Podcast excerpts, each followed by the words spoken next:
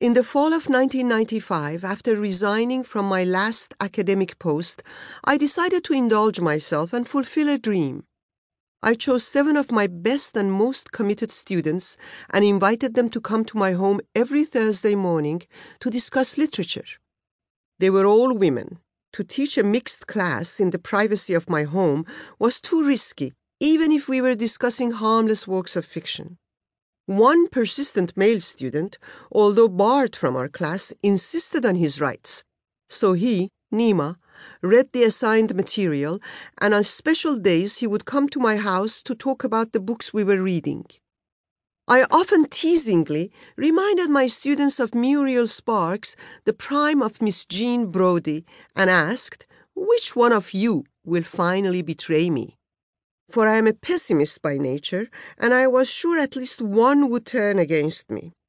Nasreen once responded mischievously, You yourself told us that in the final analysis, we are our own betrayers, playing Judas to our own Christ. Mana pointed out that I was no Miss Brodie, and they, well, they were what they were.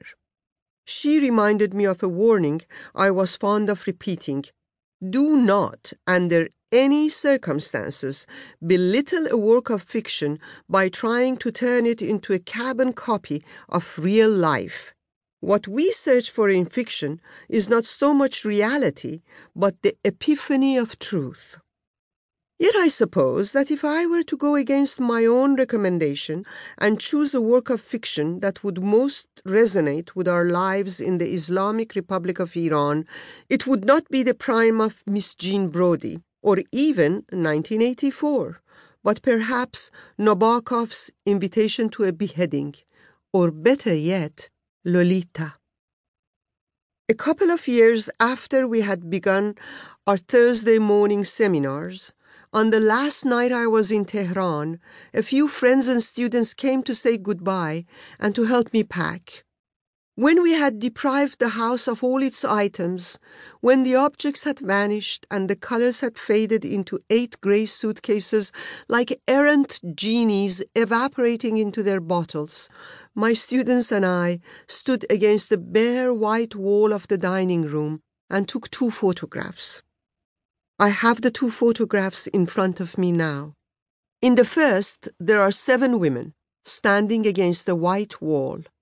They are, according to the law of the land, dressed in black robes and headscarves, covered except for the oval of their faces and their hands. In the second photograph, the same group in the same position stands against the same wall only they have taken off their coverings. Splashes of color separate one from the next. Each has become distinct through the color and style of her clothes, the color and the length of her hair. Not even the two who are still wearing their headscarves look the same. The one to the far right in the second photograph is our poet, Mana, in a white t shirt and jeans. She made poetry out of things most people cast aside. The photograph does not reflect the peculiar opacity of Mana's dark eyes, a testament to her withdrawn and private nature. Next to Mana is Mahshid, whose long black scarf clashes with her delicate features and retreating smile. Mahshid was good at many things, but she had a certain daintiness about her, and we took to calling her my lady. Nasreen used to say that more than defining Mahshid, we had managed to add another dimension to the word lady. Mahshid is very sensitive. She's like porcelain, Yasin once told me, easy to crack. That's why she appears fragile to those who don't know her too well. But woe to whoever offends her.